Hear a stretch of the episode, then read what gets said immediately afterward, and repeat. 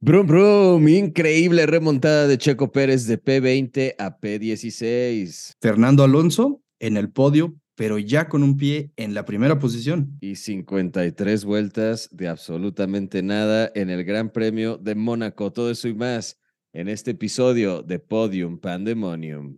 ¿Dónde está Hamilton?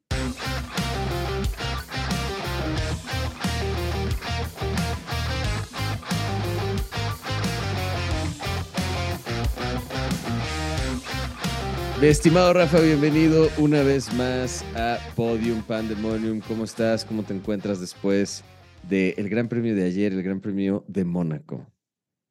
Bien, estoy contento, pero igual, con ese sentimiento de que algo faltó.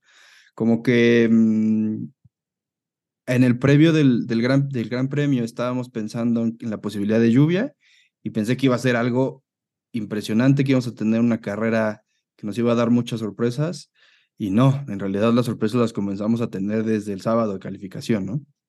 La calificación sin duda fue muy buena, eso sí, estuvo emocionante.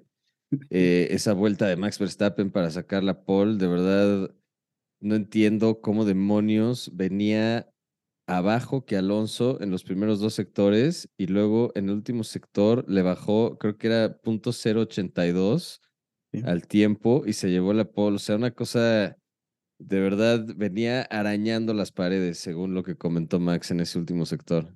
Y se vio en las repeticiones. De hecho, hay unos análisis ya por computadora en donde están simulando cuánto le lleva adelante un coche a otro.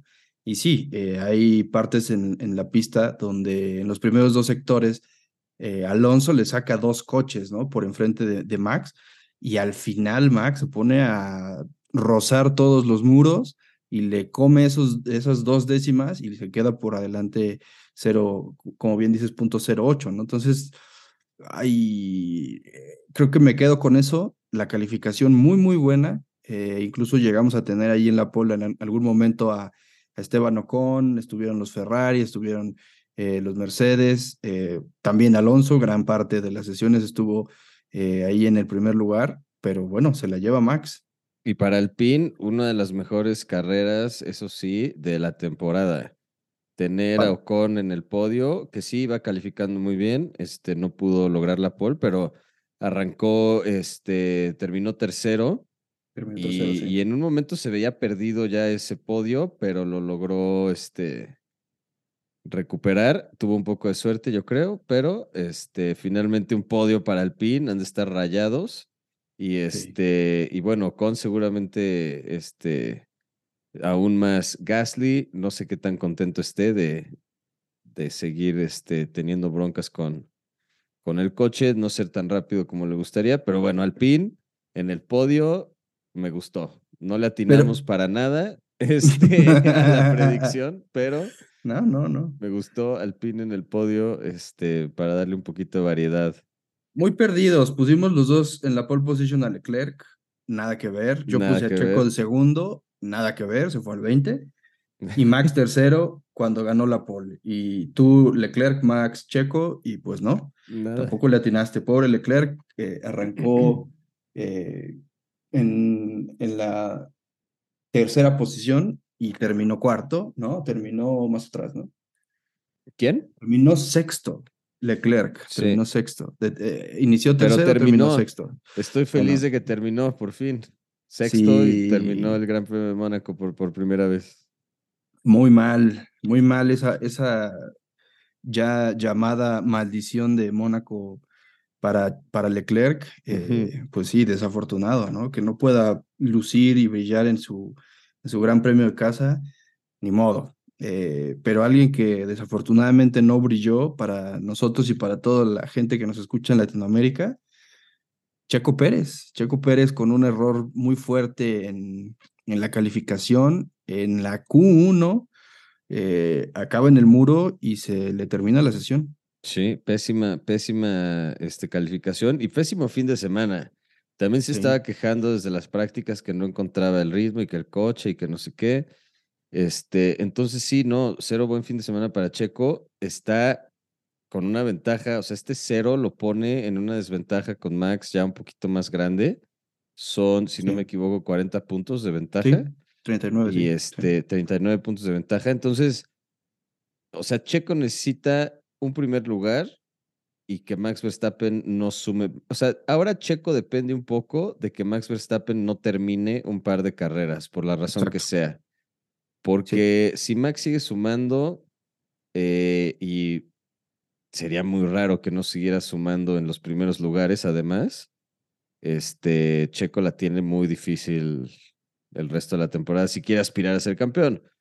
También está un poquito complicado con el segundo lugar, porque Alonso no está muy atrás tampoco, y el año pasado le pasó con Leclerc, que perdió el segundo lugar del campeonato por igual un par de carreras que no le fue muy bien, y ahí perdió toda la ventaja que tenía. Entonces, difícil para Checo.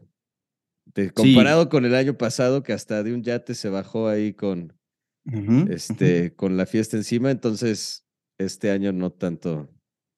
Sí, por ahí existen ya las teorías de que hubo quien entró en ese box, posiblemente su esposa, para dañar el coche y que no fuera a festejar tan fuerte. Claro. No, eso es 100% en tono de chiste, y así lo vi, pero no. Digo, desafortunadamente un error ahí en la calificación. Yo creo que una combinación de llantas frías, un poco que lo distrae un Alpine que va saliendo de pits, tal vez pierde la marca de la frenada y llega muy tarde y no hay mucho que hacer, porque sabemos que en Mónaco es... pierdes la frenada un poco y acabas en el muro. Desafortunadamente, aunque todo el fin de semana vimos golpes en el muro, este golpe fue bastante fuerte, rompió la suspensión trasera y por ahí pues dañó bastante el coche, ¿no? Entonces no había forma de que siguiera, ni siquiera que se pudiera recuperar o que pudiera llevar el coche a pits. Pero bueno, creo que tienes un gran punto, ¿no? Solamente que Max no termine una o dos carreras es que podría fácilmente alcanzarlo. De otra forma, necesitaríamos que Checo siga ganando carreras y que Max quede en tercero, por lo menos, para que en 4 o 5 carreras le recobre esa diferencia de 40 puntos casi, ¿no? Que bueno, si algo demostrado esta temporada es que el Red Bull es muy rápido y pueden remontar desde atrás. Sí. Pero si hay un circuito en donde no quieres tener que remontar desde atrás, es justamente Mónaco. Yo creo que es el circuito más complicado para adelantar, y probablemente en el momento en el que sabes que sales P20, tus expectativas son muy, muy pocas. No hay mucho que hacer tampoco en ese circuito. Sí. Y con las condiciones como estaban, se tuvieron que esperar a la lluvia para que se pusiera más o menos emocionante. Exacto. La carrera, creo que vuelta 53, 54, por ahí empezó la lluvia y la cambiadera de llantas, y pues más o menos le dio un poco de emoción, pero tampoco gran cosa. O sea, no fue un Mónaco así de lluvia como hemos visto antes, que sí le pone emoción a la carrera. Fue como que entre que sí llovió, pero nomás se mojó la pista, pero... Una parte sí, otra parte no. Una parte sí y otra no, exacto, era como muy raro el... Sí. Las condiciones en ese momento. Muy rara esta carrera en Mónaco, que siempre esperamos que haya esa lluvia para que nos dé más emociones, y esta vez pasó. Tal vez lo malo fue que sucedió ya al final de la carrera y que ya habíamos pues tenido esa distancia entre coches tan marcada, que a pesar de las entradas a pits, que a pesar de haber tenido compuestos diferentes, que muchos arriesgaron por ahí 2 o 3 vueltas con lisas todavía y que no entraron por los medios al inicio de la lluvia, pues no se vio gran diferencia. La verdad es que terminaron como empezaron la tanda de entradas de pits cuando comenzó la lluvia, ¿no? Vimos despistes, vimos trompos, vimos por ahí que Russell se le metió a Checo, o sea, muy, muy, pues ya un poco fuera de control, digamos, ¿no? Sí, había mucha gente patinándose. Stroll se fue contra el muro, literalmente lo ves tratando de mover el volante, hacer algo, exacto, y el coche nada más se patina hacia o sea, no hay absolutamente nada de control sobre el coche. Entonces sí, pues digo, al final hubo un poquito de acción, pero tampoco nada emocionante. Yo soy de los que cree que Mónaco, sí, ok, por tradición, pero ya va siendo un circuito que por lo menos a los coches que hay ahorita les está quedando mucho a deber cada vez que están ahí, o sea. Pues sí, pero también ya vimos por qué Mónaco no puede salir del calendario, por todo lo que te compartí hoy durante el día, que la fiesta y los patrocinadores y las personalidades, sí, claro. Y eso pesa un chorro, o sea, yo siento que eso pesa para que... Es un evento de marketing gigantesco, por supuesto. Exacto. Exactamente. Y yo probablemente, que mira, el Gran Premio de Las Vegas, por eso te digo, yo creo que Mónaco por tradición, pero el Gran Premio de Las Vegas podría volverse hasta un poco más glamuroso que digo, Las Vegas no tiene nada de glamuroso, pero me explico, o sea, podría ser... Pero se monta el show ahí, ¿no? Exacto. Sí, de acuerdo. De acuerdo, porque desafortunadamente con el desarrollo que han tenido los coches, se han hecho tan largos que este circuito que es tan estrecho y tan corto, sí. Pues ya no les queda, o sea, no pueden rebasar. Es literalmente un riesgo de terminar fuera de la carrera si te avientas a rebasar, y lo vimos. Yo, por ejemplo, los rebases que vimos de los Haas a Logan Sargeant y de Checo, y también creo que fue por ahí Stroll, yo siento que fue un poco que se rindió Sargeant, más bien les dio espacio y les dejó espacio, que se... Sí. Exacto, porque ya no estaba pudiendo llevar el ritmo que llevaban los de atrás, ¿no? Y era un tapón, entonces me quito para que puedan ir ellos a su ritmo. Sí, prudentemente dejó pasar y ya, pues, ¿qué más vas a hacer? Exacto. Y por otro lado, los que vimos, que fueron muy, muy apretados, pues igual, es el riesgo muy grande de que vas a terminar en el muro. Yo, o sea, en años pasados vimos Checo hacerle rebases a Kimi, en 2014 en 2013 a Jenson Button cuando estaba en McLaren, y fue con calzador, o sea, no había de otra forma, y fueron rebases, 1, 2 rebases, y eran estarlos preparando durante vuelta y vuelta y vuelta y vuelta para poderlo lograr. Lo que necesitaba esta vez Checo era un milagro, porque imposible que remontara tantas posiciones. Estaba cañón. Y lo mismo, cualquier otro piloto que hubiera querido hacer una remontada o ir más. O sea, todo se define en la calificación, o el 90% de cómo termina la parrilla se define en la calificación, salvo los abandonos que hay en carrera. Sí, no, de acuerdo. Un poco... sin mucha emoción en Mónaco. Viene el Gran Premio de España, si no me equivoco. Sí, viene España. Es ya este fin de semana ya, ¿no? ¿Es seguido? Sí, claro. Sí, nos vamos sin pausa, derecho a Barcelona. Ok, qué bueno, porque me iba a enojar si no. Y después de una carrera tan floja como Mónaco, sí. De verdad ya iba... O sea, era eso o empezarme a emocionar por el fútbol mexicano, que sí. Afortunadamente ya acabó, y con ese osote de las Chivas. Sí. Pero ya no estaba yo teniendo muchas opciones. Ya en 15 semanas viene la temporada de la NFL, que esa también me emociona. Pero mientras tanto, sí necesita empezar a haber más acción en la Fórmula 1, porque si no,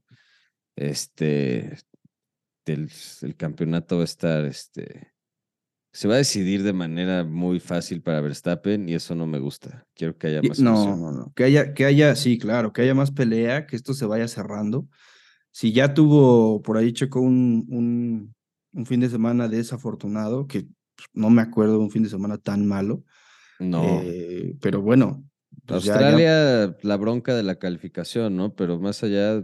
Ah, pero en Australia remontó, o sea, terminó haciendo un buen papel en carrera y se vio muy bien al final, pero en esta vez, o sea, el error grandísimo en calificación, y luego errores y errores y errores, 5 paradas en boxes por malas decisiones del pit wall y también de él, sí. O sea, no, muy mal. Entonces... Desde la vuelta 1, ¿no? Creo que entró a cambiar por duras. Sí. Pero entonces lo que tenemos que ver es ahora Barcelona, que tiene una peculiaridad muy grande. Barcelona ha sido, o fue por muchos años, el circuito donde se hacían las pruebas de invierno. Entonces, la cantidad de información que hay de ese circuito es brutal, ¿no? Claro que va cambiando con los coches y lo que tú quieras, cambia la generación, pero al final tienes mucha data de esa pista. Entonces, de acuerdo.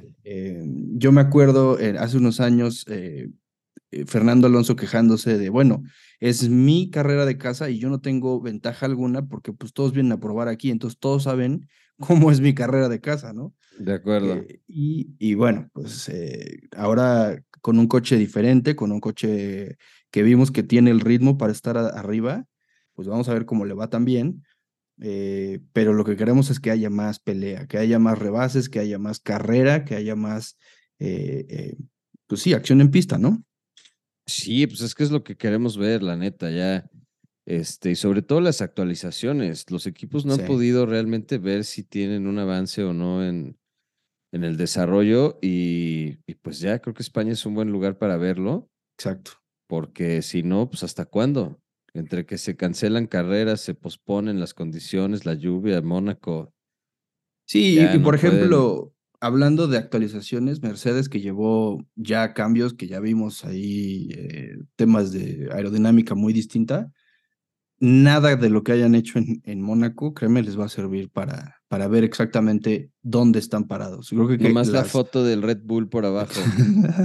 Ah, bueno, claro, eso sí que les sirve, pero pues de aquí a que lo meten a su banco de trabajo y lo desarrollan y copian algo y que les funcione, claro, pues falta un rato, ¿no? Pero pues igual, hasta que hagan las pruebas de las pruebas libres de Barcelona van a ver realmente dónde está su nuevo paquete aerodinámico.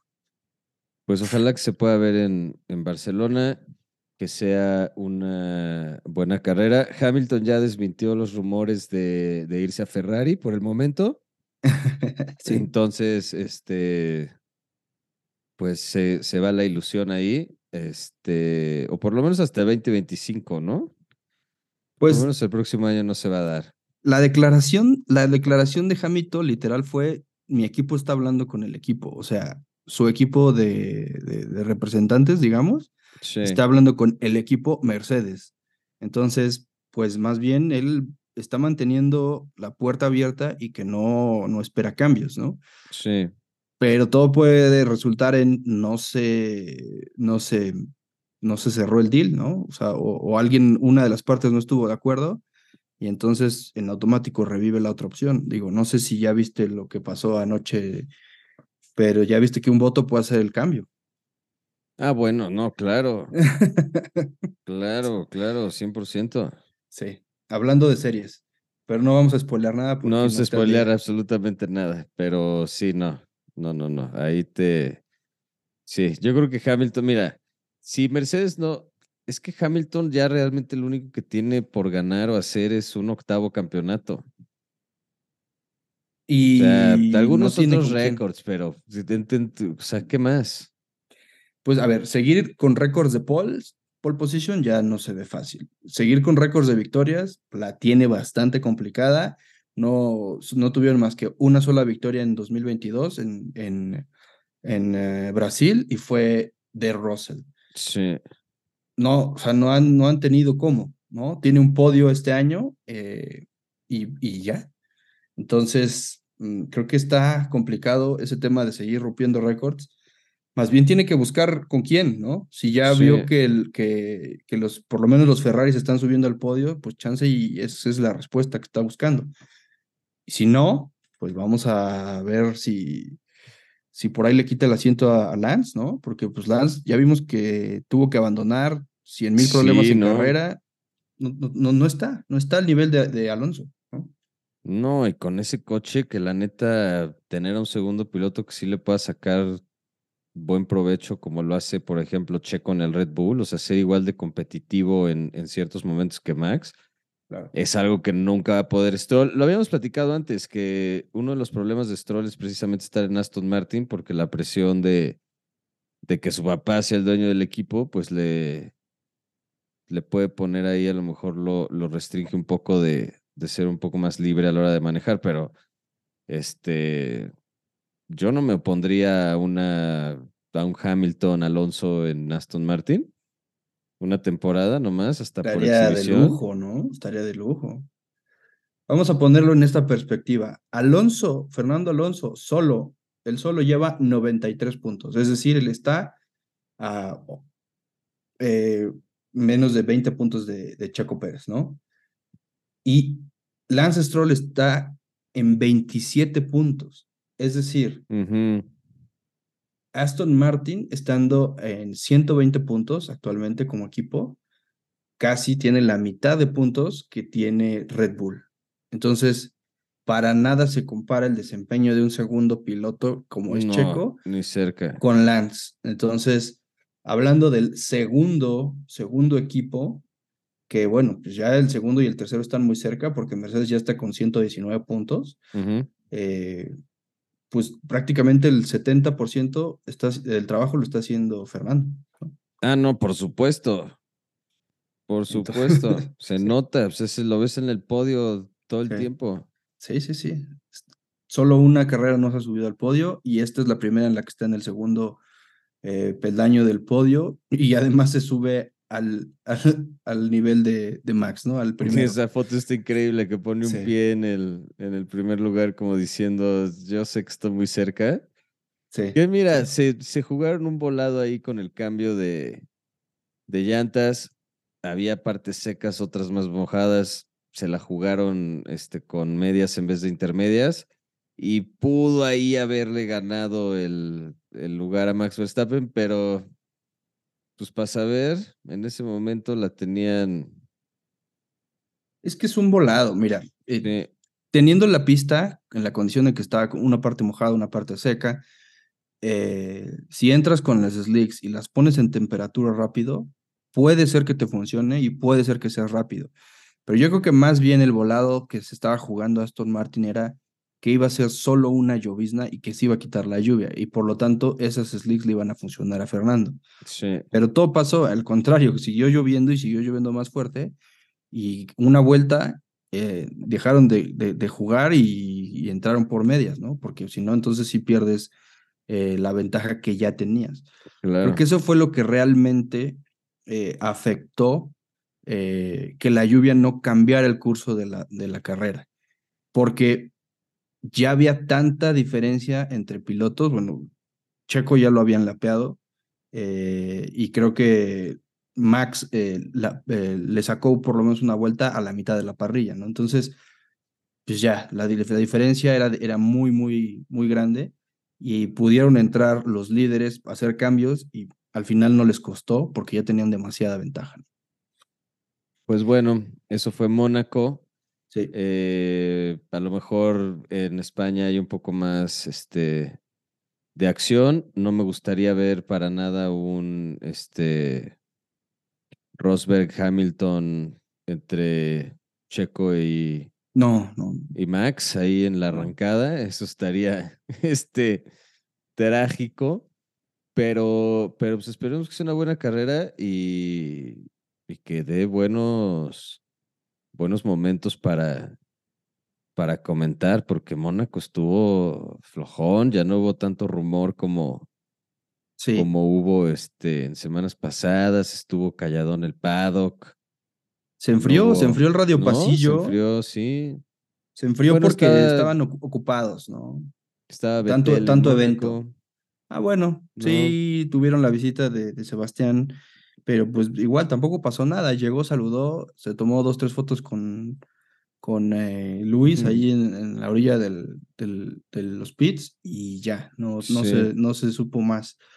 Como siempre, pues en Mónaco muchos famosos, por ahí la bandera cuadros la ondeó Tom Holland, Spider-Man, pero pues y ya.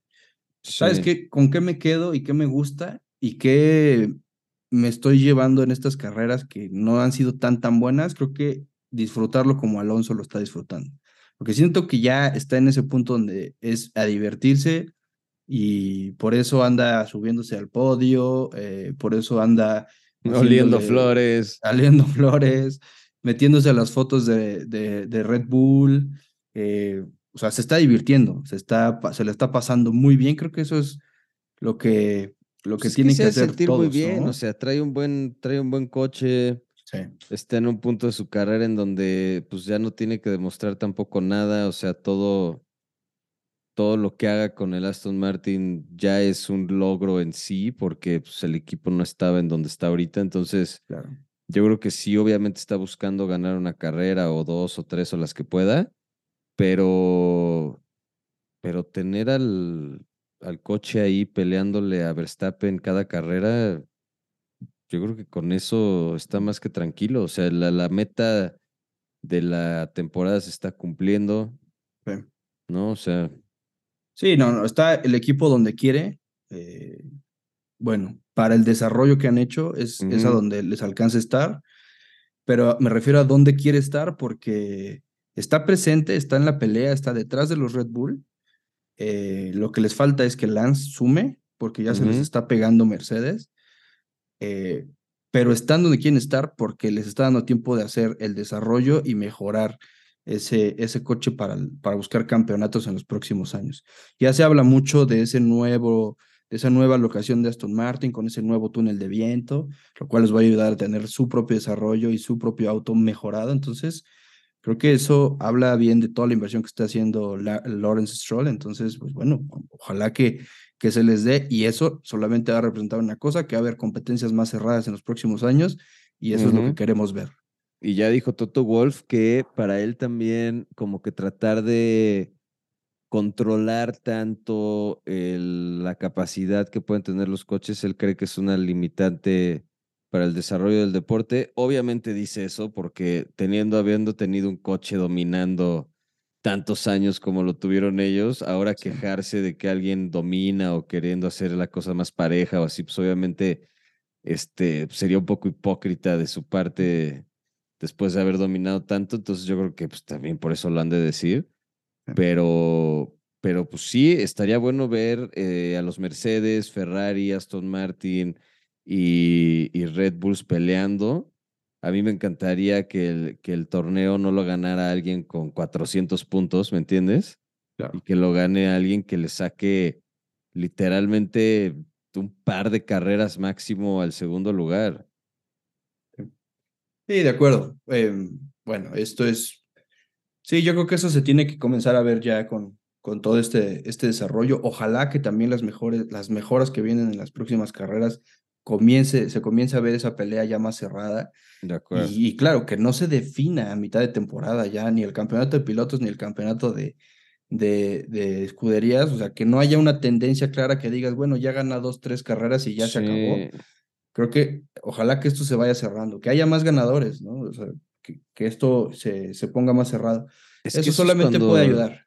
Se pone emocionante de verdad, porque entonces cada carrera tiene un significado de peso, y si ya hay mucha ventaja y eso, pues ya la carrera, o sea, te puedes emocionar porque alguien le quitó por ejemplo, el año pasado Leclerc y Checo estuvo bueno esa pelea por el segundo lugar, pero pues gustaría que fuera más bien por el primero y que se decidiera en la última carrera quién gana el campeonato, y que no, de repente ya estás en México y ya faltan 5 carreras y ya hay campeón, y entonces dices, pues ya también pues sí, ¿qué más hay que ver, ¿no? Entonces, pues sí, yo espero que empiecen a pasar. Y aparte, para cómo está esta temporada, todo puede pasar.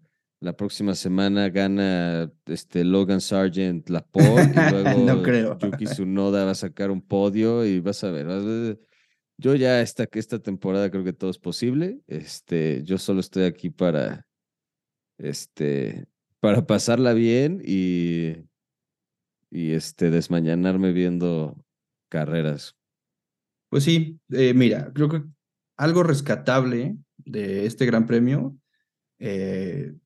los dos Alpine en los puntos, Esteban Ocon en el tercero, Gasly en el séptimo, no tan bueno para Gasly, pero al fin en los puntos, y los dos McLaren en los puntos otra vez, Norris en noveno, decente, y Piastri en décimo.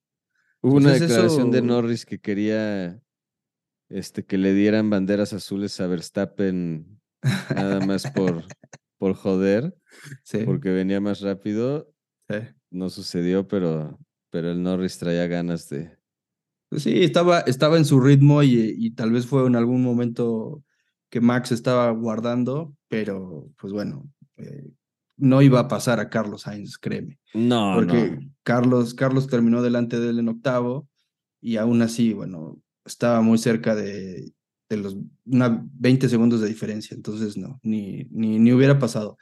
Pero bueno, creo que pues eso es lo que tenemos para comentar por ahora sobre este gran premio. Un poquito eso es todo lo que pudo, todo lo que le pudimos rascar a este gran premio de Mónaco. Sí, bueno, pero sí estuvo esperamos que mejore esto, ¿no? Pues entonces, vámonos directo al Gran Premio de España. Vamos primero con los horarios del fin de semana. Es un sistema normal, híbrido, de sprint, de qué, ¿con qué van a jugar este fin de semana? ¿Qué va a suceder? Esta semana nos vamos con la aburrida normalidad, no tenemos nada distinto. Ok, P1, P2, práctica 3, Q1, Q2, Q3 y la carrera. Exactamente. No hay más, entonces, ok. Práctica 1, 5:30 de la mañana, del viernes 2. Práctica 2 a las 9 de la mañana. Práctica 3 a las 4:30 de la mañana del sábado. Calificación a las 8 de la mañana del sábado. Y la carrera a las 7 de la mañana otra vez en el domingo. Entonces, mismos horarios que este fin de semana pasado, uh-huh. Sin cambios, no tenemos nada de experimentos esta semana, lo cual también se agradece. Así como se agradecen los cambios, a veces regresar al formato conocido también es bueno. Entonces, vamos con pronósticos de calificación y carrera. Ahora sí, siento que Super Checo tiene que regresar, tiene que hacer lo imposible, tiene que tener un fin de semana perfecto y por eso lo voy a poner en el segundo lugar de la calificación. Creo que okay. Tampoco lo va a poder hacer tan impresionante, pero voy a poner a Leclerc en la pole. Okay. A Checo segundo y a Max tercero. Ok. Max no va a poder completar su segunda vuelta en calificación y por eso va a quedar atrás de Leclerc y Checo. Algo me dice que voy a estar mal, pero bueno. Bueno. Y en la carrera es que Checo tiene que ganar, no hay más. Pues no, es que ya... Eso tiene que ganar. O sea, él ya habló de que en este momento es cero errores, no tiene otra opción. Entonces, así tiene que ser, o sea, así tiene que actuar. Yo estoy siendo ser objetivo tomando en cuenta como datos y características técnicas de los equipos y los autos. Yo simplemente estoy soñando con el milagro de que Checo pueda ser campeón del mundo. Entonces voy a poner a Checo en primer lugar en la carrera, porque eso es lo único que tiene que pasar. A Fernando Alonso segundo y a, ¿por qué no?, Pierre Gasly en tercero. Ok, los Alpine se siguen subiendo al podio. Exacto. Eso suena algo descabellado, pero no imposible, porque ya vimos que pasó en Mónaco y los abandonos también suceden. Entonces, puede ser posible. Mira, la calificación pasada la pole position la hizo Leclerc. Uh-huh. Leclerc, Max, Carlos, Russell y Checo en quinto. Y terminaron Max, Checo, Russell, Sainz. Pobre Leclerc, no sé dónde acabó. Yo creo que... Ah, sí, no terminó. Sí, no terminó. Bueno, entonces, yo creo que para la calificación es otra vez Leclerc. Okay. Ahí te estoy copiando la tarea, pero creo que tienes un punto porque Leclerc es un gran, gran corredor a una vuelta y se va a quedar Checo y Max. Y para carrera va a ser Checo, Leclerc y Max. Ok, ese es un buen combo. Vamos a ver. Yo lo que quiero es que se cierren los números, es decir, que se acabe la diferencia grande, porque a nadie nos conviene que esto se decida temprano.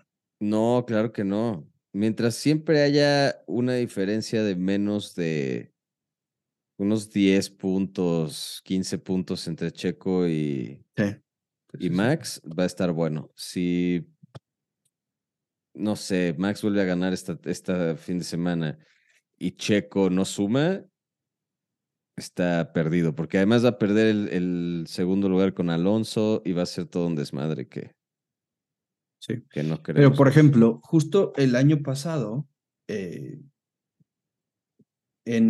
España, ganó Max con 25 puntos y Checo, con el segundo lugar, en vez de sumar 18, sumó 19, porque se llevó la vuelta rápida, sí, ¿no? Entonces, pues eso también cuenta. Y eso, ¿no?, tiene que estar haciendo Checo, donde vaya en segundo lugar atrás de Max y ya no lo va a alcanzar y quedan 2 vueltas, el güey tiene que agarrarse los pantalones y decir, señores, me meten a pits en este momento, quiero llantas suaves y voy por la vuelta rápida, me vale.